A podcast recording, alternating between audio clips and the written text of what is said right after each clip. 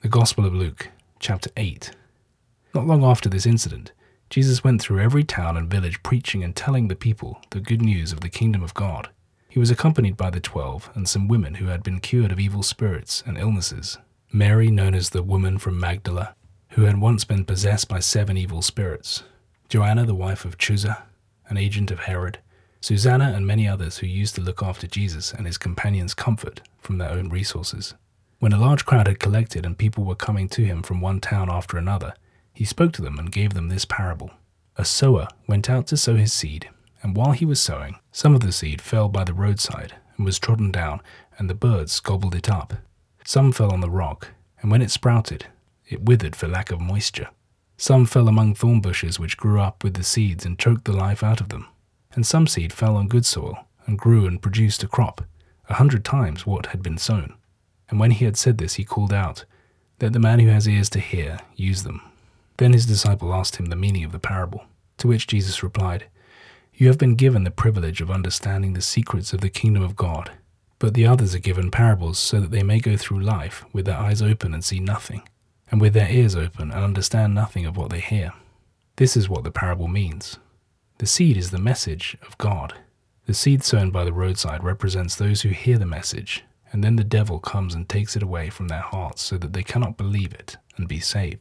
That sown on the rock represents those who accept the message with great delight when they hear it, but have no real root. They believe it for a little while, but when the time of temptation comes, they lose faith. And the seed sown among the thorns represents the people who hear the message and go on their way, and with the worries and riches and pleasures of living, the life is choked out of them, and in the end they produce nothing.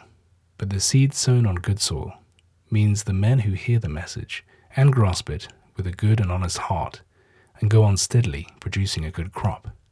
Nobody lights a lamp and covers it with a basin or puts it under the bed. No, a man puts his lamp on a lampstand so that those who come in can see the light. For there is nothing hidden now which will not be perfectly plain, and there are no secrets now which will not become as clear as daylight. So take care how you listen. More will be given to the man who has something already but the man who has nothing will lose even what he thinks he has. Then his mother and his brothers arrived to see him, but could not get near him because of the crowd. So a message was passed to him Your mother and your brothers are standing outside wanting to see you. To which he replied, My mother and my brothers? They are those who listen to God's message and obey it. It happened on one of these days that he got into a boat with his disciples and said to them, Let us cross over to the other side of the lake. So they set sail, and when they were under way, he fell asleep. Then a squall of wind swept down upon the lake, and they were in grave danger of being swamped. Coming forward, they woke him up, saying, Master, Master, we're drowning.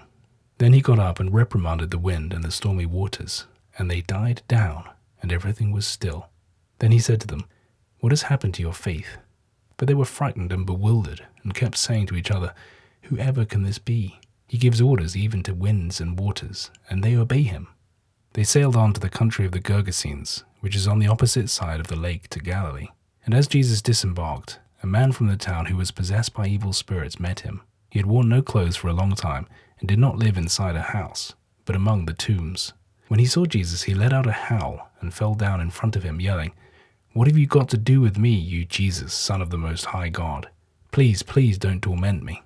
For Jesus was commanding the evil spirit to come out of the man. Again and again, the evil spirit had taken control of him, and though he was bound with chains and fetters and closely watched, he would snap his bonds and go off into the desert with the devil at his heels. Then Jesus asked him, What is your name?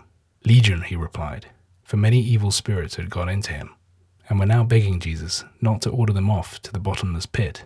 It happened that there was a large herd of pigs feeding on the hillside, so they implored him to allow them to go into the pigs, and he let them go.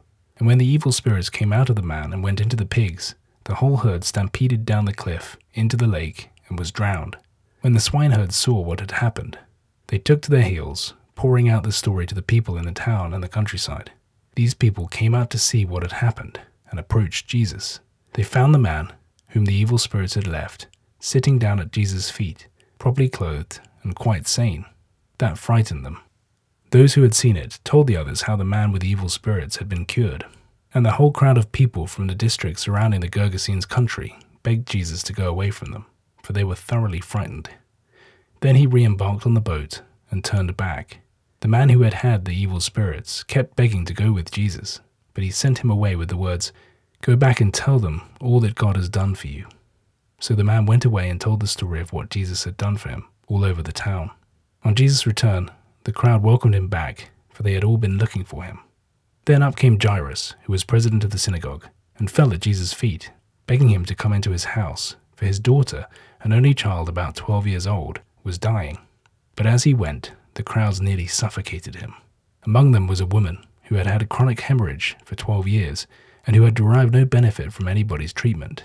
She came up behind Jesus and touched the edge of his cloak, and her hemorrhage stopped at once. Who was it that touched me? said Jesus. And when everybody denied it, Peter remonstrated, Master, the crowds are all round you and are pressing you on all sides. But Jesus said, Somebody touched me, for I felt that power went out from me. When the woman realized that she had not escaped notice, she came forward trembling and fell at his feet and admitted before everybody why she had had to touch him and how she had been instantly cured. Daughter, said Jesus, it is your faith that has healed you. Go in peace. While he was still speaking, somebody came from the synagogue president's house to say, Your daughter is dead. There is no need to trouble the master any further.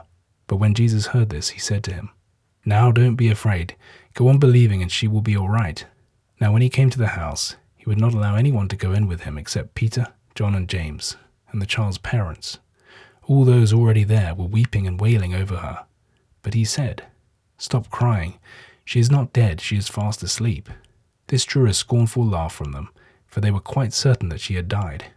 But he took the little girl's hand and called out to her, Get up, my child. And her spirit came back, and she got to her feet at once. And Jesus told them to give her some food. Her parents were nearly out of their minds with joy, but Jesus told them not to tell anyone what had happened.